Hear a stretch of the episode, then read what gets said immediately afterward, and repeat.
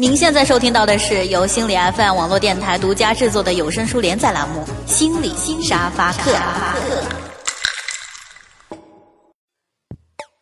上期内容回顾：陈锚效应。我们的思维也有锚点，通常是一句话、一个限定词语或一个小规定，就能让你的思维固定在某处，就像沉入海底的锚一样。一旦设定，你就只能在规定的半径下活动。怎么都跳不出来，最后貌似你赢了，其实是对方处心积虑，使事态朝着有利于自己的方向发展罢了。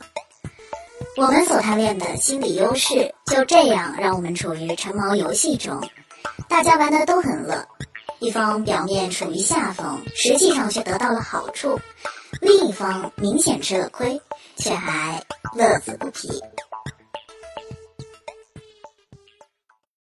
生活中的心理学，找到幸福的自己。作者郭尚明，由社社为您播讲。欢迎继续收听。生活篇之自我妨碍策略：关键时刻掉链子。你有没有发现，有些人总是在关键的时刻掉链子，而且掉得极有理由？比如献血的时候，他突然生病了。于是自然躲过这一劫。比如交作业的时候，突然电脑坏了，于是自然可以延期。还有你发邮件告知他一件事，到了期限，他却若无其事的告诉你根本没收到邮件。是找的理由还是真的理由，我们不得而知。不过生活中这样的人确实不少。一位在金融公司工作的朋友。几年前准备考注册会计师，就早早的买下了一堆资料。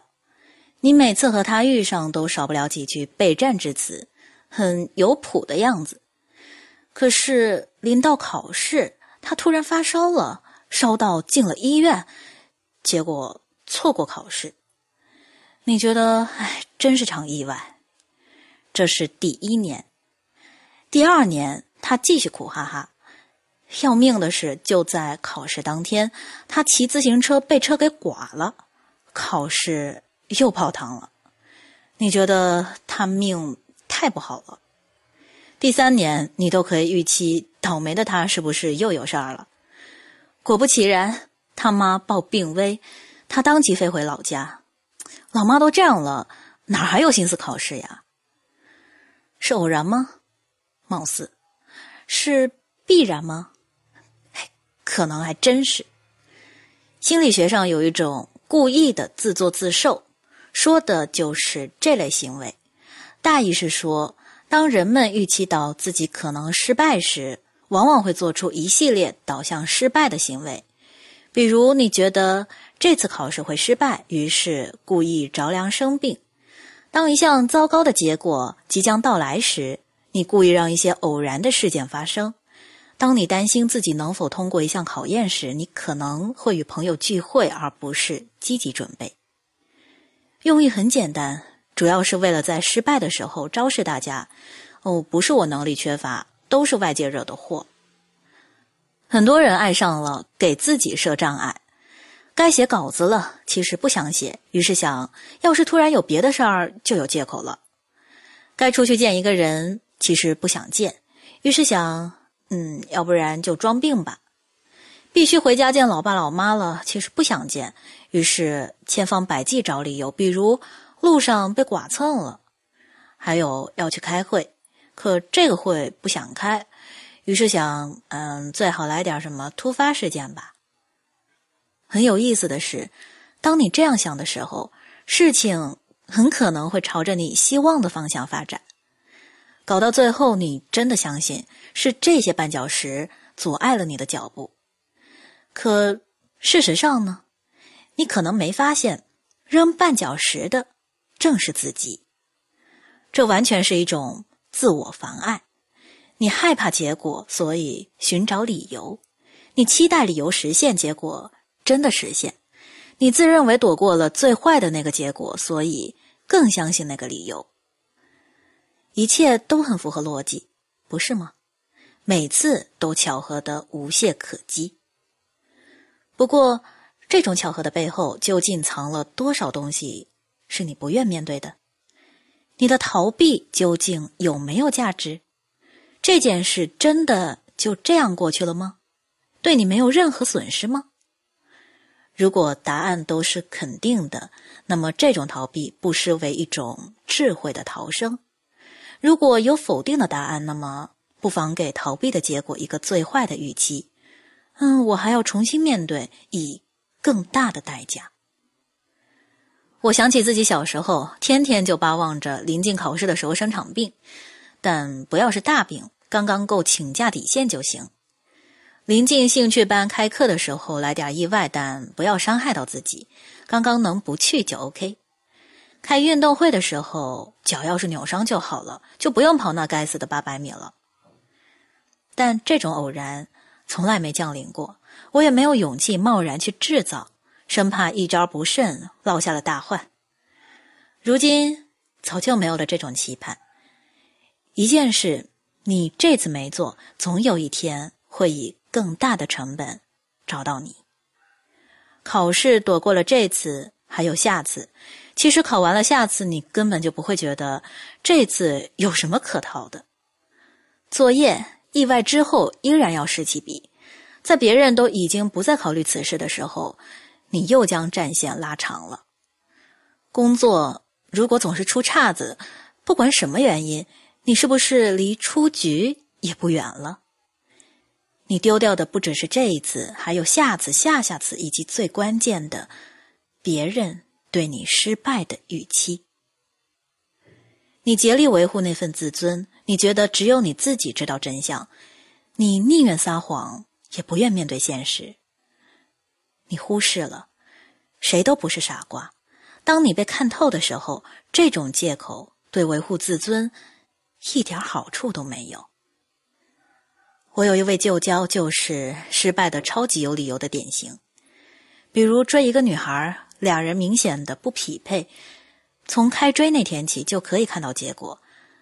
他呢，努力了一年，却对这个未果事件总结道：早就知道这女孩不值得追。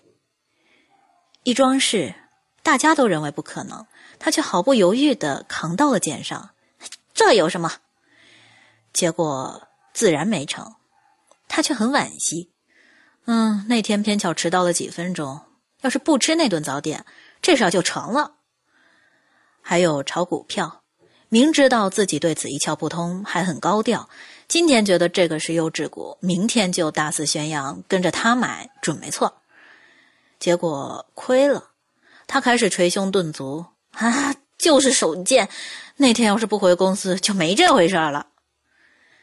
就像披了一件皇帝的新衣，招摇过市，其实身边人早已心知肚明。所以，当你发现身边人的借口总是如同及时雨一样从天而降的时候，千万别羡慕。当你总觉得自己的借口编织的完美无缺的时候，也千万别侥幸。真正的麻烦在后头。本期关节点：自我妨碍策略。当人们预期到自己可能失败时，往往会做出一系列导向失败的行为。你害怕结果，所以寻找理由；你期待理由实现结果，真的实现。你自认为躲过了最坏的那个结果，所以更相信那个理由。你丢掉的不只是这一次，还有下次、下下次，以及最关键的，别人对你失败的预期。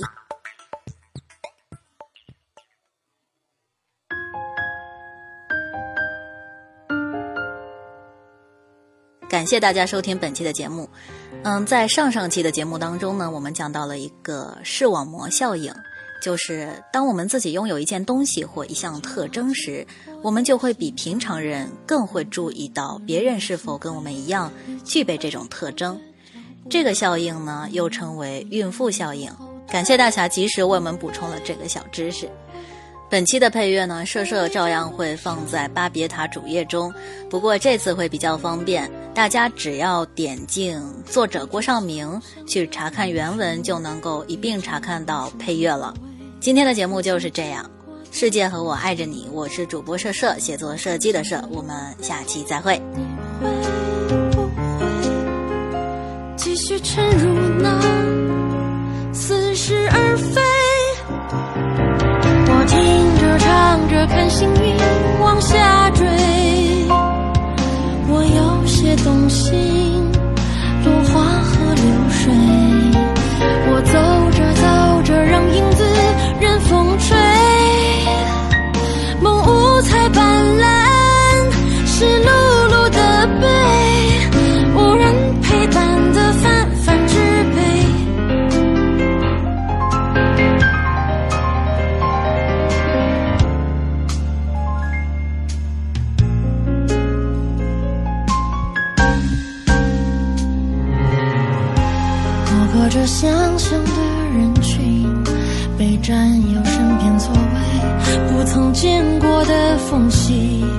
偷看我安静的落泪。